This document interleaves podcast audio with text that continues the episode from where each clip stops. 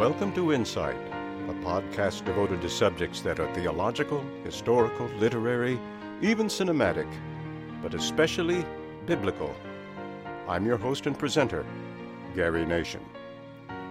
Here in episode 9, we examine the, for lack of a better word, appendix to the book of Jeremiah God's message to the nations the bulk of Jeremiah is devoted to the nation of Judah, but in these last chapters we are reminded that he remains the God and sovereign over all the world, even those who do not believe in him. The passage that we're going to be looking at today, it's it's kind of like the addendum to the book of Jeremiah. And the focus of this addendum is the messages that he preached, the actually the songs that he wrote mostly. It's been a while since we've heard some of some more music from Jeremiah. You know, we've most of been what we've been hearing have been the things that he's been writing, the, the, the sermons he's been writing, the things that have been transcribed for him, particularly by Baruch. But these are the songs that he wrote at different times and in different situations concerning just about everybody else but Judah. Almost everything that we've seen up until this point has been about Judah. There's been a thing in here about Egypt from time to time, or a thing about Philish, you know, a thing about Moab once in a while. But there's just a word here and there. But most of what we've been reading up to this point has been addressed, particularly to the kingdom of Judah and directed toward its sins and the judgment that was coming upon Judah. And the focus has been that Babylon is the instrument in the hand of God that is going to bring the judgment upon Judah. And that the only way that Judah will be able to survive this is to surrender to Babylon. By surrendering to Babylon, they are actually surrendering to God. They're giving up their right to defend themselves because God has taken away their defense. So Jeremiah has been considered to be a traitor by the Jews because he is advocating surrender to the enemy. And sometimes surrender to the enemy when it looked like the enemy wasn't actually going to be able to fulfill an attack. And Jeremiah says, Listen, you guys, this is, this is a phony peace, this is a phony rest, this is a phony break. Don't believe what you see. Believe what I'm telling you. What I'm telling you is the Word of God, and if you look very carefully, you can see it too. But they kept deceiving themselves. They kept telling themselves, God will save us because we have the temple. Of course, we fill the temple with idols, but we have the temple. Of course, what happened to the temple was it was completely destroyed, razed to the ground by the Babylonians, burnt. Everything that could burn was burnt, and everything that couldn't be burned was stolen, taken away, hijacked. So, all of this has been up to this point. This is an addendum to the book of Jeremiah. These are the things that didn't fit anywhere else in the messages that were preached, but all of these messages were brought. All of these songs were composed, and they they are songs. Most, almost all of it is song. And most of these songs are composed. It kind of reminds me. How many of y'all were child of, children of the '60s? You remember? Uh, you, you, remember Bob Dylan? You know, getting it, you know, singing his protest songs. You know, and you know Judy Collins. You know, and you know, you, you, you remember you going going back. You know, Woodstock, and they sang. You know, uh, you know that that guy with the great announcer's voice, ladies and gentlemen, Country Joe and the Fish. You know, and you know, and they, they come out and they'd sing these protest songs and all of this, and it, it that's kind of the vibe that I get from this. You know, you've got somebody, you know, you've got, it's kind of like Jeremiah's in a nightclub singing these, you know, strumming his guitar and, and singing these songs, and, and they're all very evocative. You know, and the question is, who's listening to this? Who's buying these albums? Probably not, not many. It probably didn't sell a whole lot of this. except during the time, you know, I mean, some of these probably, actually, some of these probably might have gotten some sales because all of, the, all of these are targeted against the enemies of Judah.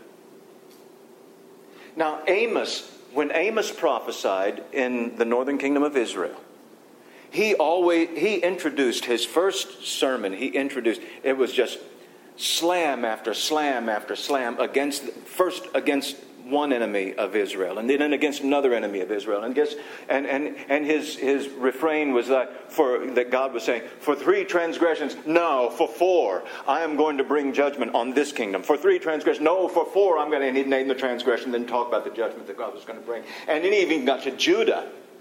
He's preaching to the Israelites, the northern kingdom of Israel. Got to Judah, said, For three transgressions, of I will bring judgment on the kingdom of Judah. And you know, everybody went, Oh, yeah, amen. Praise the Lord, amen. Yeah, go, preacher, go. And then he says, For three transgressions, yea, for four, I will bring judgment upon Israel.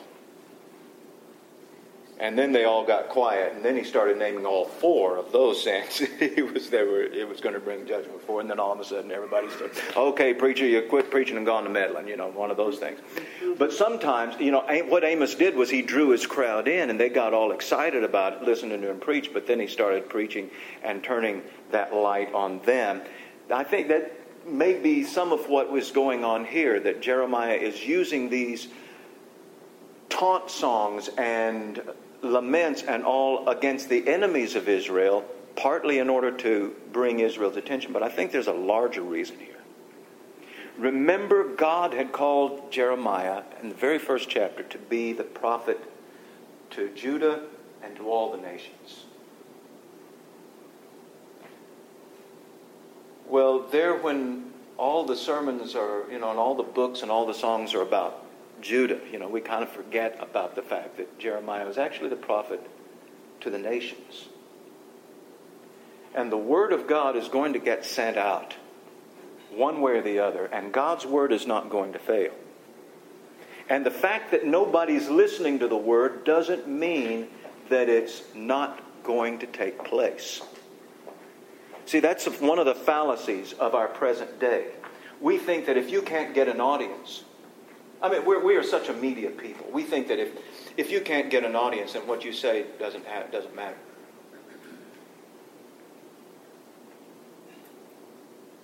It's very much the opposite is true.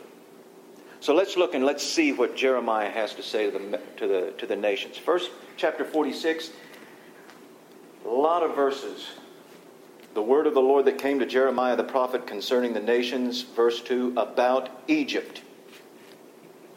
A lot of verses proceed from there about Egypt. And he starts off with a song that he composed concerning the army of Pharaoh Necho, king of Egypt, which was by the river Euphrates at Carchemish, and which Nebuchadnezzar, king of Babylon, defeated in the fourth year of Jehoiakim, son of Josiah, king of Judah. Now, the idea, the interest, the thing about these songs that you need to remember is these songs were composed before the event that is named. Now, Pharaoh Necho came up from Egypt, and Nebuchadnezzar had, uh, was now the king, Nebuchadnezzar third, was now the king of Babylon. Babylon had experienced a resurgence. Babylon had been one of those kingdoms that's just way off there in the east and the Assyrians were the big dogs on the planet at this, you know, for a while, and then uh, they started to recede, and then some others started coming up. Over in the east, Babylon is experiencing an economic and military resurgence and starting to move out. What the nations of the world don't realize is that God has raised up Babylon, and He's raised it up for a very particular purpose. The Babylonians don't even Very, very difficult thing for the nations of the world to understand that God is God and they're not. And God has raised up Babylon for a very particular reason. That is to be his instrument of judgment for a while. Egypt has been experiencing its own little bit of a resurgence. And under Pharaoh Necho, they, Necho thinks, well, Babylon may be a big dog in the east, but we are going to control this over here in the western part of the Mediterranean. And so we are going to we are going to exert our control. Babylon is, we're not going to let, I am the new Ramses second. I am the new guy who is going to make sure that this area stays under the sphere of Egyptian influence. And so he goes, he travels north to meet Nebuchadnezzar in battle somewhere. Where they actually happen to meet is Carchemish. On the way, King Josiah of Judah comes out to resist Pharaoh Necho, resists him in battle, and loses his life in that battle, and thereby loses the battle. All of this, again, is part of God's plan. And I'm, you know, I've always wondered why did Josiah meddle? And the more uh, I look at it, you know, the scripture is not clear why Josiah felt that it was necessary to do that. But I think more than anything else, Josiah was, was saying, listen, God is raising up Babylon for his own purposes. And insofar as God has given it to me, I am going to defend the territory that God has given me to defend. I'm not going to be passive and let the bullies of the neighborhood just run roughshod through God's land. He was being a steward of what God had given him to do. But all of this is in the background of what's happening. Necho is on the way up to meet his doom. Battle of Carchemish is one of the decisive strategic battles of history.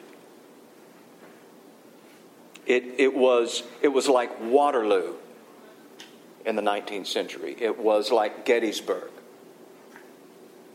It was like the invasion of Normandy. It was a decisive, decisive battle that affected the whole course of history.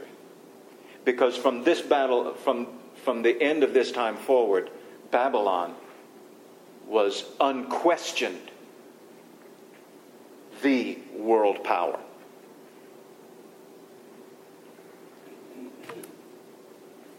Necho thinks he's going to stop them. So Jeremiah gets into this. And look at the rapid fire nature of the verses. Is, is your, is your uh, translation lined out in poetic verse? If it is, you can really see it readily. If, it, if, you're, if it's just written in paragraph form, it may not be as easy to spot. But look how short the lines are. Look how choppy it is. And all of this is that rapid fire, and, and it gives that impression. And, and he's, uh, Jeremiah is probably playing on his guitar, you know, in a very, you know, choppy, rough, staccato fashion, also, you know, just to bring out the, the, the energy of what's going on here. Prepare buckler and shield. Advance for battle. Harness the horses. Mount, mount, O horsemen. Take your stations with your helmets. Polish your spears. Put on your armor. Why have I seen it? They're dismayed and turned backwards. The warriors are beaten down and are fled in haste. And blah, blah. you, now, notice what's going on there. You've got the preparations for battle. And then all of a sudden, you've got the retreat from battle. What's missing there? The battle.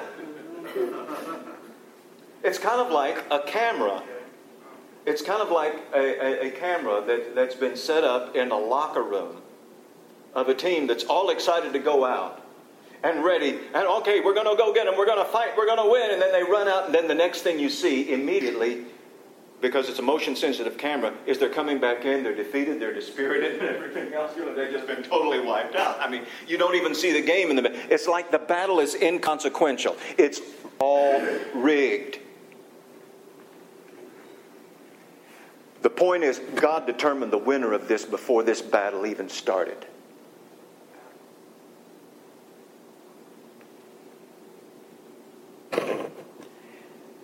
Because look at the end of verse 5. They look not back, terror on every side. What? declares the Lord. Understand, this, this song was written before the battle.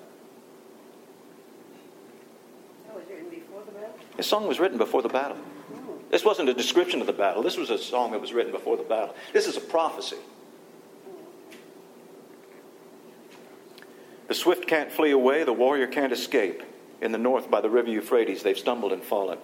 Who is this rising like, rising like the Nile, like rivers whose waters surge? Egypt rises like the Nile, like rivers whose waters surge. He says, I will rise, I will cover the earth, I will destroy cities and their inhabitants. Uh, look down verse 10. That day is the day the Lord God of hosts, the day of vengeance, to avenge himself on his foes. For the Lord God of hosts holds a sacrifice in the north country by the river Euphrates, and Egypt, you are the sacrificial lamb. Mm. One of the things we're going to see in these songs is that there's something that is taken about each one of these nations that is their boast. And Egypt is ancient, of course. Know that the Egyptian civilization is ancient and everything. It's all about the Nile. And the power, you know, Egypt just derives its power from the Nile. Ancient Egypt just the power of the Nile, and Egypt rises, and this, and it's like you know the Nile River in flood, and when the Nile is in flood, you know you just can't stop it, and that's the way the Egyptian army went forth. We're going forth like the Nile River in flood. You won't be able to stop us. Bye bye. Go up to Gilead, take balm, O virgin daughter of Egypt. In vain you've used many medicines. There's no healing for you. In Gilead, this is the area which now is in present day Jordan. Gilead, also known as Gad.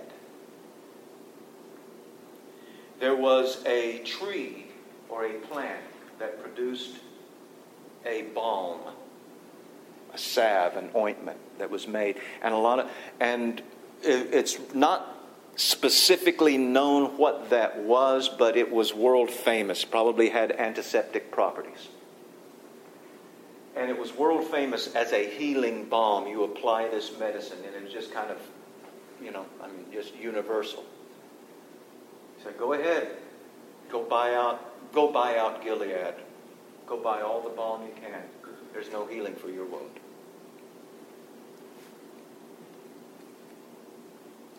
Then he goes into another song. The word the Lord spoke to Jeremiah the prophet about the coming of Nebuchadnezzar, king of Babylon, to strike the land of Egypt. Now, that, that first song, that was back in the early days. That was back in the days of Josiah. Josiah was killed in battle with Necho.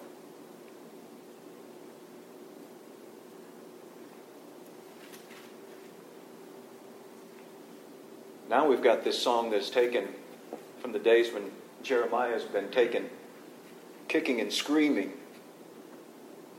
by his fellow Judeans into Egypt after he said, God has said, don't go to Egypt. They said, okay, we'll do whatever God says. And they grabbed Jeremiah and they all went to Egypt. Now, check in verse 13, is this uh-huh. Nebuchadnezzar 3? Yeah. And he says, declare in Egypt, and he talked about, and he prophesied, and we already saw that, he prophesied that the Babylonians are going to invade Egypt. And he was telling, his point in that part was to let the Jews know, you think you've escaped the Babylonians, you think you've escaped Nebuchadnezzar and the Babylonians by coming to Egypt. You haven't escaped anything. Nebuchadnezzar's coming here. And he's just going to Pancho Villa the place.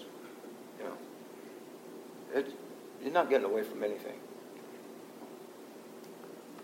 Verse 15 Why are your mighty ones face down? They do not stand because the Lord thrust them down.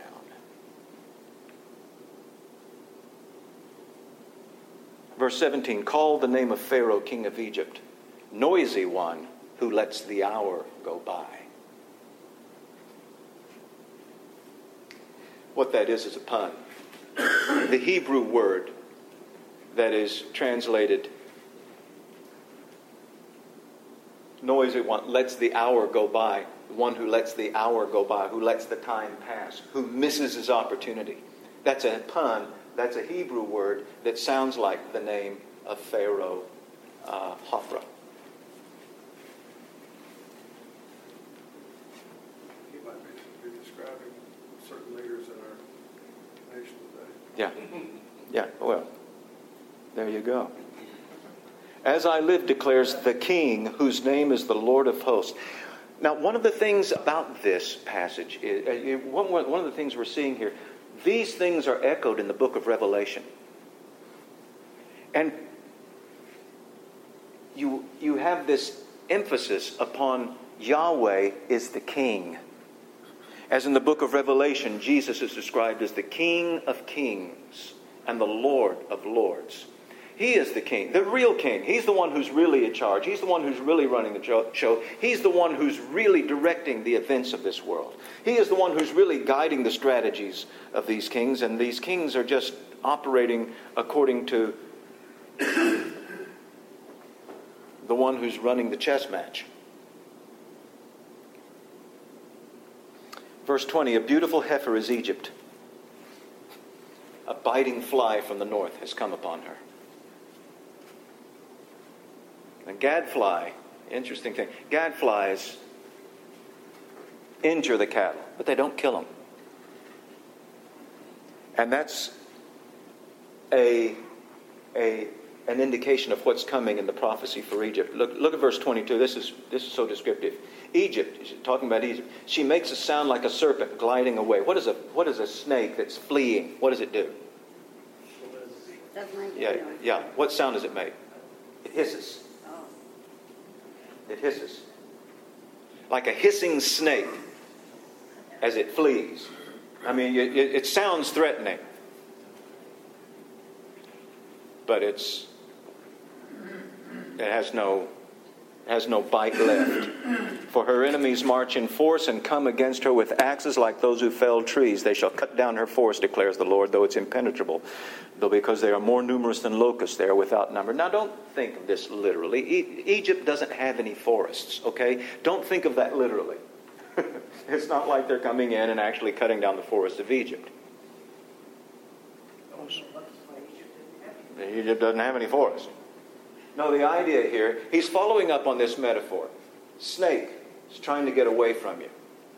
You know, you've, you've got the snake, you've got it there, and the snake gets away. So he slithers away and slithers into the woods. Say, yeah, but the woodcutters are coming after the snake.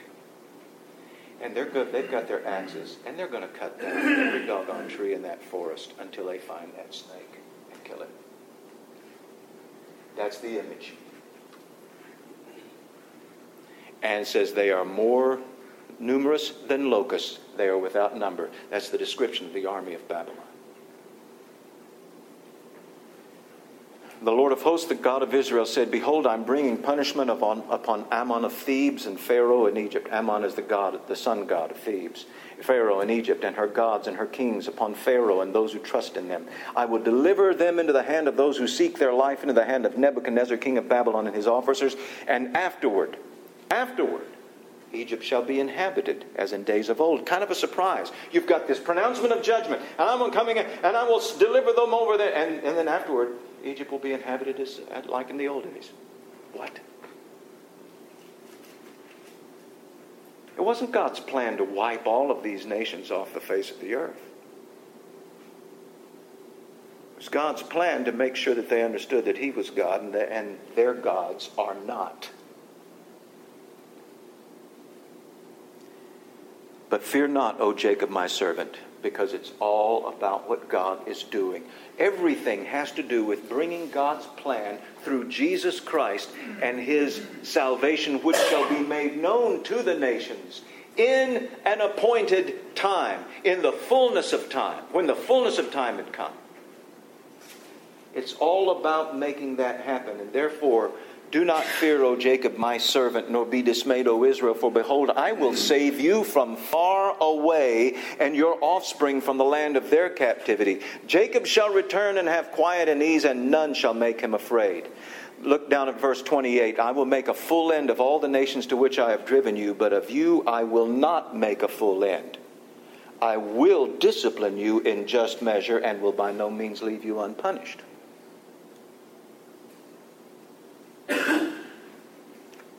So then he goes from the Egyptians, about whom he spent an awful, on whom he spent a lot of ink, not so much on the Philistines. Philistines, age old enemies. The Philistines were a non Semitic people. Apparently, they came from the, uh, from the islands of, Greek, uh, uh of Crete and thereabouts. It's mentioned here Caphtor. That was, that's the Hebrew name for Crete. But the Philistines had, uh, were rooted in that. There was a great migration that took place uh, around 1200 BC, and the Philistines were part of it. King Ramses II uh, went to war against the sea peoples. Interesting thing about the sea peoples the sea peoples didn't fight well on sea, they fought on land. They just came from the sea. But they came, they fought, they, it's kind of like ancient Vikings in the Mediterranean. It's kind of like it was, you know, it's kind of how they were sort of received. And they went everywhere that they wanted to go and did whatever they wanted to do. But Ramses had a unique strategy. He actually met them in a sea battle and stopped them uh, before they could settle for any length of time in northern Egypt. And they ended up settling in the area that is today called the Gaza Strip. And there were five cities that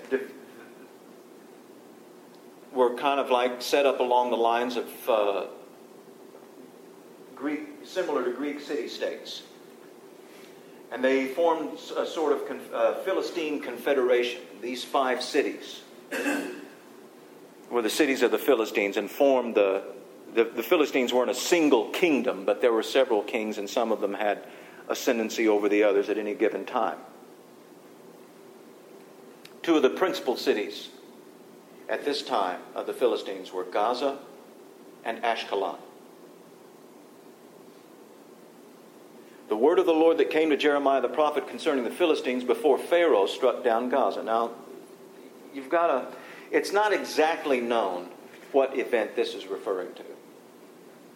I'm going to give you a scenario that I think is, is, is very probable as I've looked and I've, and I've uh, seen the commentaries and I've looked at the history of this and compared this with what's going on.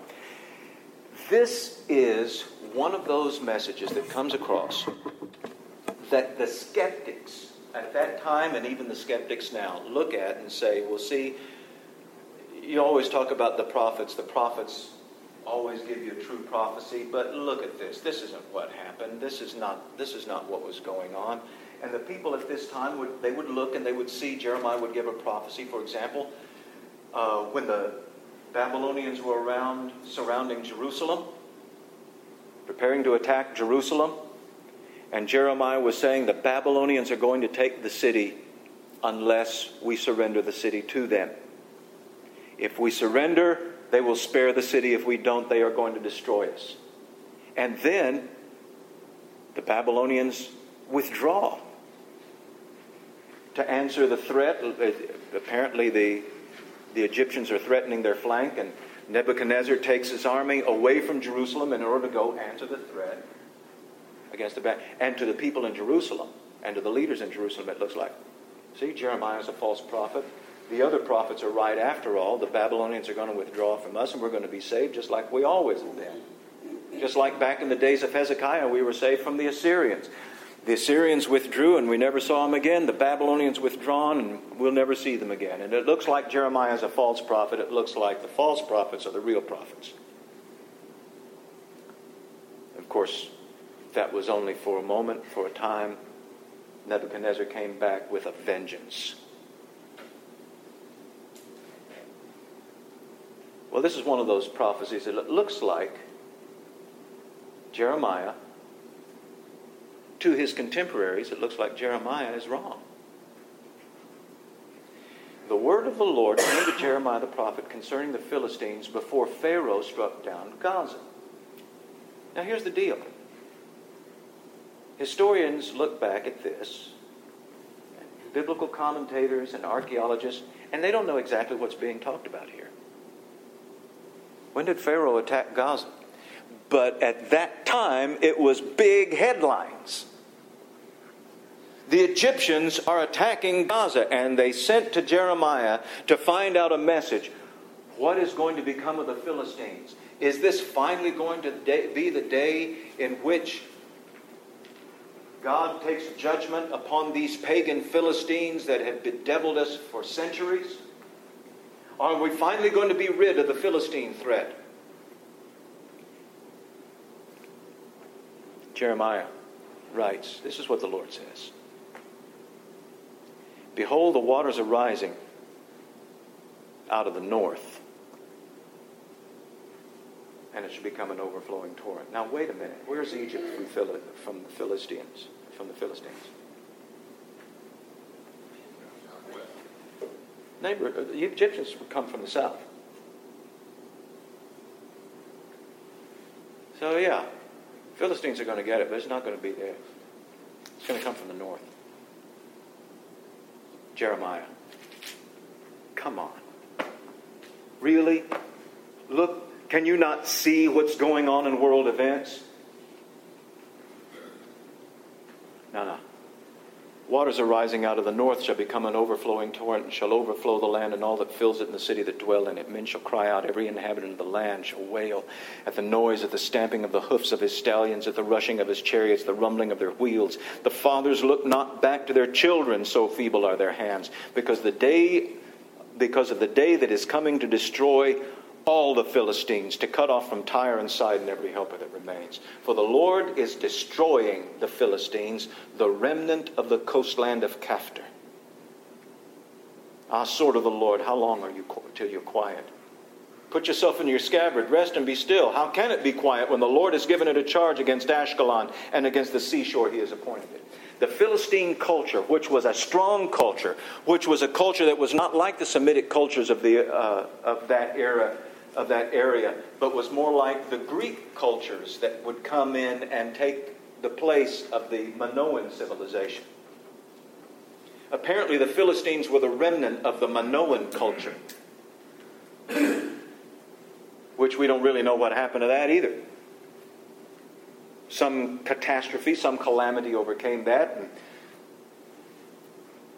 they fled to various places, and some of them became the Philistines. And they were there, and they were there for centuries. And for a people who were there in the same place in a small, relatively small area, and dominated the region for centuries, and we know almost nothing about them. Compared to the other civilizations of that era. So much, so profoundly were they wiped out.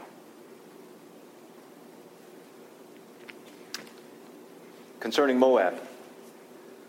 Thus says the Lord God of Israel. So wait, were they wiped out by the Babylonians? Yes. Uh, after the Babylonians came through, the Philistines, the, the other other nations and cultures kind of sprouted up, kind of grew back in. Philistines never came back.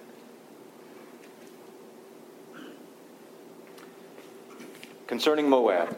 Now, from here, you're going to see he's taken a little bit, he's, he's kind of giving us a travelogue. He's tell, giving us a little bit of information.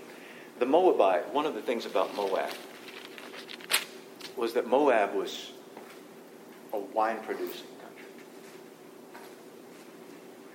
They were, they were, they were big on their wine produ- production. And so you see some of that reflected. And he names how much was the, how great was the devastation in Moab.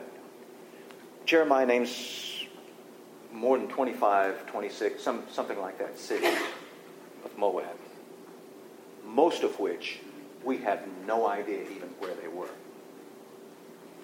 Many of them are named in the Moabite stele, the Mesha stele. They are named places, so we know that Jeremiah is not making these things up, including a, a town, a city with the, the vivid name to us, Madmen. Madmain. We have no idea where it was. Is it close to what's modern day Jordan still? Yeah, it's, it's, it's over there in southern Jordan, in the area of southern Jordan. Just sort of m- mid south Jordan. And then far southern Jordan would be the area that, we, that the Bible knows as Edom. I can't imagine growing grapes in that section. Been to there.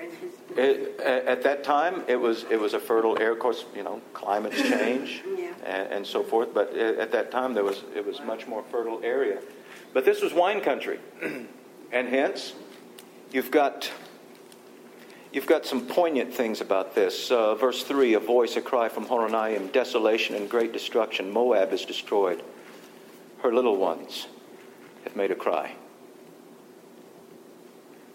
Who thinks about the children in all of these great wars? But the prophet sees the children crying and hears their voices. Flee, save yourselves. You'll be like a juniper in the desert, just a desert scrub plant. You're not, you're not going to be a vineyard anymore. You're just going to be like scrub plants that grow up in the desert. You because, verse 7, you trusted in your works and your treasures, you also shall be taken. And Chemosh, Chemosh was the god of Moab. All of these gods, basically, they all had gods that worked. There was the same. There was a common mythology, but every every uh, region had its own god that fit into that mythology. So it's it's the same mythology of birth, death, and rebirth, along with the seasons. It's a nature, uh, kind of a Wiccan mythology that goes on. I mean that that the Wiccans have taken that earth mythology and brought it in to this day uh, into our era. But it, you've got that same kind of, of mythology, and it goes on. But every area had its own named god that it would go by, and, and, and it's kind of like, okay, yeah, that's the way things work, but our God is the one that, that really runs things. But he's called by one name over here, by another name over there. In Moab, it was Chemosh. You trusted in Chemosh. Chemosh shall go into exile with his priests and officials. Look at verse 8. Uh, verse 8. The destroyer shall come upon every city, and no city shall escape. The valley shall perish, and the plain shall be destroyed, as the Lord had spoken. Who is the destroyer? Well, in material terms, the destroyer is Babylon. But it seems to me that there is a spiritual force that is being referenced here, that is even behind the power that is actually being felt upon the earth. Just hang with me on that. I think we're going to see it show up again. Her cities become a desolation with no inhabitant in them. He stops, stops the song in verse 10, gives us a little interlude, and curses the one who turns back his sword from bloodshed. How determined is God to carry this out? There's a curse on the one who doesn't follow through. And then he goes on, launches into another song. Moab has been at ease from his youth and has settled on his dregs. He's not been emptied from vessel to vessel, nor has he gone into exile, so his taste remains in him. His scent is not changed.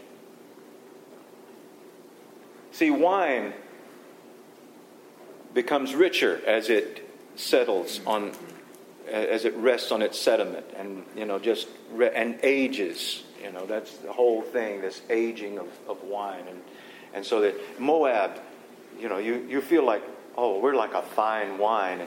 And you, you, you're so proud of yourself because you, you've not been like the other. You know, the Assyrians came through and they deported everybody in sight, but you, you know, you didn't leave. You, you, you, you got through all of that, and you, you, you're just still, you're still in Moab, and you're untouched, you're unharmed. Nobody's, nobody's done anything with, about you. Therefore, behold, the days are coming, declares the Lord. I shall send to him pourers who will pour him and empty his vessel and break his jars in pieces. And then Moab shall be ashamed of Chemosh as the house of Israel was ashamed of Bethel, their confidence. How do you say we are heroes and mighty men of war? The destroyer of Moab and his cities has come up. and the choicest of his young men have gone down to slaughter, declares the King, whose name is the Lord of hosts. Verse 26 Make him drunk because he magnified himself against the Lord, so that Moab shall wallow in his vomit, and he too shall be held in derision.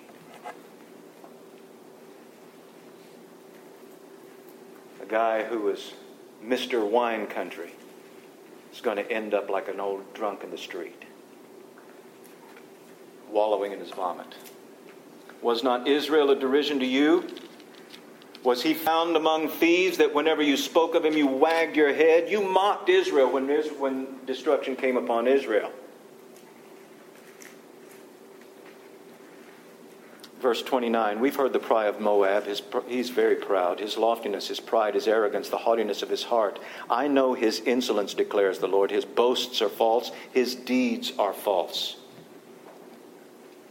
Verse 32, the end of the verse On your summer fruits and your grapes, the destroyer has fallen. This keeps coming back the destroyer. Gladness and joy have been taken away from the fruitful land of Moab. I've made the wine cease from the winepress. No one treads them with shouts of joy. No one is shouting the shout of joy. Verse 35 And I will bring to an end in Moab, declares the Lord, him who offers sacrifice in the high place and makes offerings to his God. Chemosh was one of those Baals who demanded human sacrifice. In times of emergency, people would bring out their children and sacrifice them to Chemosh. Therefore, my heart moans for Moab like a flute, and my heart moans like a flute for the men of Kirharaseth. Therefore, the, therefore, the riches they, have, they gained have perished. Verse 38 For I have broken Moab like a vessel for which no one cares. How's that for comparison?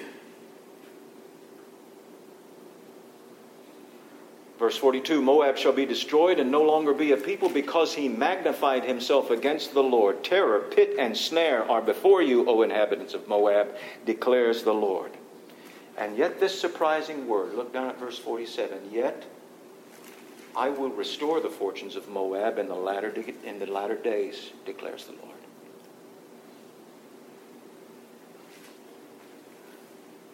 Hmm.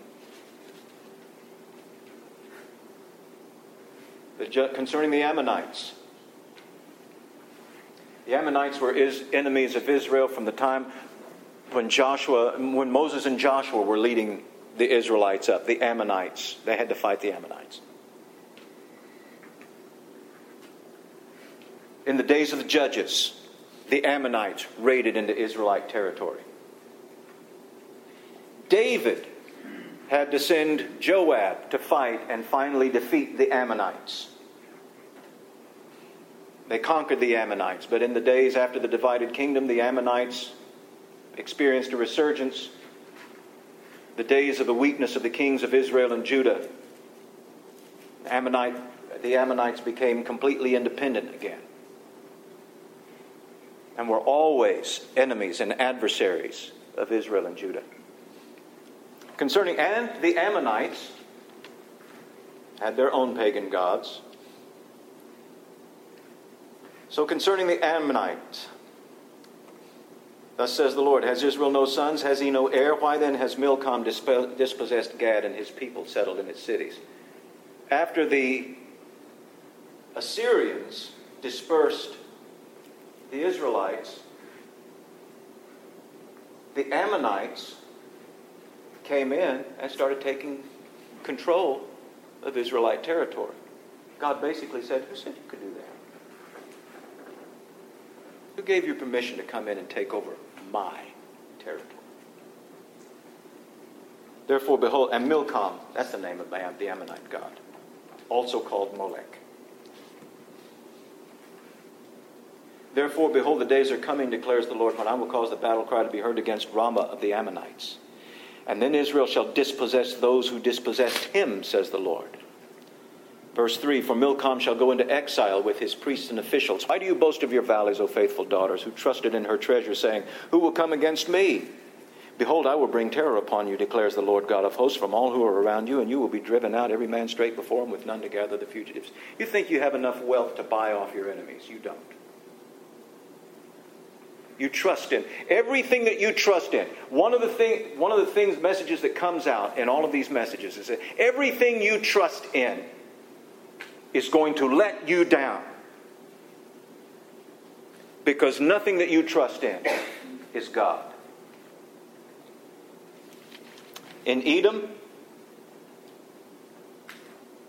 kind of the short story on this, what Edom's pride was in their wisdom. They were proud of their wisdom. They're the smart people in Edom. They had the, these are the people that had the, the, uh, the study centers and the, you know, the, the brain tanks, you know, and all of this. And they got together. They, these are the wise people. These are the smart people. These are the people that everybody sends, uh, you know, feelers to to find out. You know, if you want to, if you want to answer some questions, you you send it to one of our places, and we've got people who are wise. We've got people who will study this out and tell you what the answers are. Uh, where's the where's your wisdom now? verse 9 and 10 if, if grape gatherers came to you wouldn't they leave gleanings? If thieves came by night wouldn't they destroy only enough for themselves? But i've stripped esau bare i've uncovered his hiding places he's not able to conceal himself. This is in that area of what is now southern jordan. This is there's a lot of in the crags of the of the mountains there you know that area there, this is steven spielberg filmed part of uh, Indiana Jones and the Last Crusade in the ruin of the Nabatean city of Petra that was carved literally into the, into the mountain, into the rock. I mean, that there are all these ravines and there are places for the Edomites to hide. So you're not going to find any places to hide when the Lord comes after you. Thus says the Lord. If those who didn't deserve to drink the cup must drink it, must you go unpunished? You shall not go unpunished, but you must drink it. For I've sworn by myself, declares the Lord, that Bozrah shall become a horror, a taunt, a waste, a curse, and all of her cities a perpetual waste. You welcome. Concerning Damascus, Damascus thought that it was secure because it was famous. Famous, one of the most ancient cities in the world. It's not going to save them. Kedar and Hatzor. These are nomadic kingdoms. They don't have any capital cities. They don't have any fortresses that can be destroyed. And that, they believe, is their security. They think that their security is that they're always on the move. You can't pin them down. You can't get them. It says, when the destruction comes, you are going to be cornered and you will not get away. I lost the connection between Damascus and then the. We're moving on to the next one. There is not a connection. Those are two. Those are separate. The word to Damascus is short, which is kind of ironic considering that Damascus is such an ancient city, has such a great history, and God says, "Eh, you're gone. Meh, you're gone."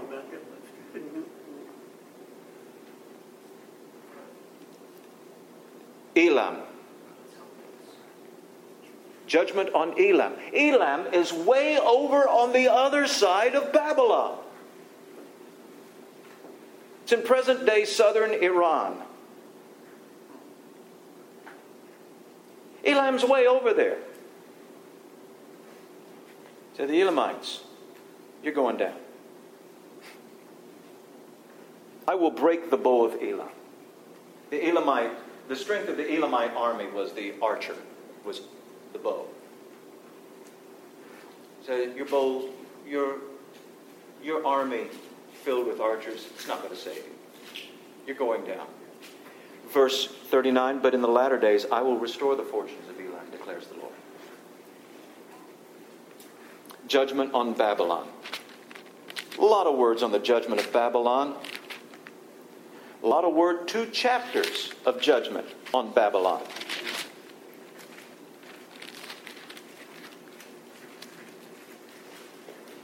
And Babylon's gods, Merodach, Bel, the gods. Now look at verse 3 For out of the north a nation has come up against her, which shall make her land a desolation, and none shall dwell in it. Both man and beast shall flee away. Well, the Persians nominally are east, but guess where their attack came from? The north. The Medes and the Persians, when they attack, they attack from the north. And this is ironic because, you know, Babylon, they always attack their enemies over in, uh, in Canaan. They attack from the north, and, the, you know, the destruction is always coming from the north. Guess what? The destruction is going to come on you from the north. You welcome.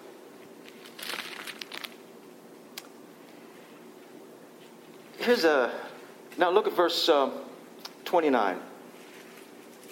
Summon archers against Babylon, all those who bend the bow, and camp around her, let no one escape. Repay her according to her deeds, uh, do to her according to all that she has done, for she proudly defied the Lord, the Holy One of Israel. That is an unusual phrase. That's the Holy One of Israel. Isaiah used that frequently. But that's not typical of Jeremiah. But here Jeremiah says, the Holy One of Israel. Therefore, her young men shall fall in her squares, and all her soldiers shall be destroyed on that day. Behold, I am against you, O proud one, declares the Lord God of hosts, for your day has come, the time when I will punish you. Look at verse chapter 51. Oh, look at verse 6 before we move to that. Verse 38. He has a a litany, a sword against the Chaldeans, a sword against the diviners, a sword against the warriors, a sword against her horses, a sword against her treasures, a drought against her waters. For it is a land, verse 38, it is a land of images. They're mad over idols. Now, if God is going to punish his own people for their idolatry, how much more is he going to punish the land which is mad for idols? Even though this is the land, even though this is the people that he used to punish his own. Now, there are some commentators who say, Jeremiah couldn't have written this. Jeremiah couldn't have written this because if, if Jeremiah has written a lot of prophecies that said that Babylon is the instrument and tool of God. Well, guess what? So did Isaiah. And you know, the two things are not contradictory. God can use a nation to be his tool, his instrument for punishment, and yet bring punishment on that same people. Because God holds each one accountable for their own sin. And Babylon did not come in as a righteous nation. Look at the, at the book of Habakkuk. Habakkuk says, God, how can you let all this sin go on? Don't worry, I'm bringing in the Babylonians and they're going to clean the place out. The Babylonians, God, they're worse than we are. Calm down, Habakkuk. I've got this under control. You're going to have to trust me on this. Now look at chapter 51, verse 1. Thus says the Lord Behold, I will stir up the spirit of a destroyer against Babylon. You know, he's been he's used this word, and he's talked about the destroyer coming against the destroyer, the destroyer. And now he uses this particular phrase, the spirit of the destroyer. This is one of those things that suggests to me there is some there is a spiritual war that is going on behind the war on earth. There is a war in the heavens that is taking place that is behind the wars on earth. But over it all, God is sovereign. We see chaos breaking out all over the place. We, what we need to remember in our age, in our day, in which chaos seems to be breaking out all around, God is still God. And the nations of the world are as the fine dust on the balance, as Isaiah put it. They are nothing in terms of determining the course of the world's history. Look at verse 5 For Israel and Judah have not been forsaken by the Lord, by their God, the Lord of hosts, but the land of Chaldeans is full of guilt against the Holy One of Israel. Verse 6 This is the time of the Lord's vengeance. For repayment he is, re- he is re- rendering to her. Babylon was a golden cup in the Lord's hand, making all the earth drunken. All the nations drank of her wine. Therefore the nations went mad. Suddenly, Babylon has fallen and been broken. Wail for her. This same refrain is taken up in the book of Revelation, but given kind of a more end times slant. Verse 10 The Lord has brought about our vindication. Come, let's declare in Zion the work of the Lord our God.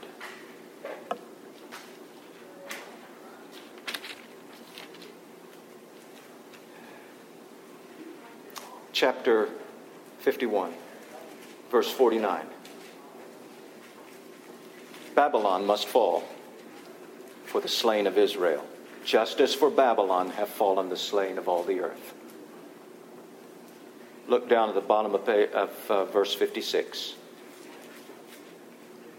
For the Lord is a God of recompense. What's recompense? It's payback. The Lord is a God of payback. This is why we are instructed in our lives as believers and those who trust and follow the Lord Jesus Christ that we are not to take vengeance upon those who do us harm.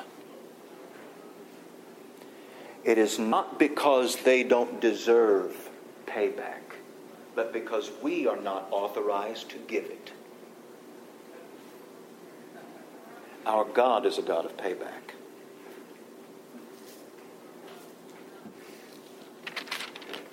What follows then is a little epilogue. Chapter 52 tells some stories that we read and we read about. Some of this is in 2 Kings.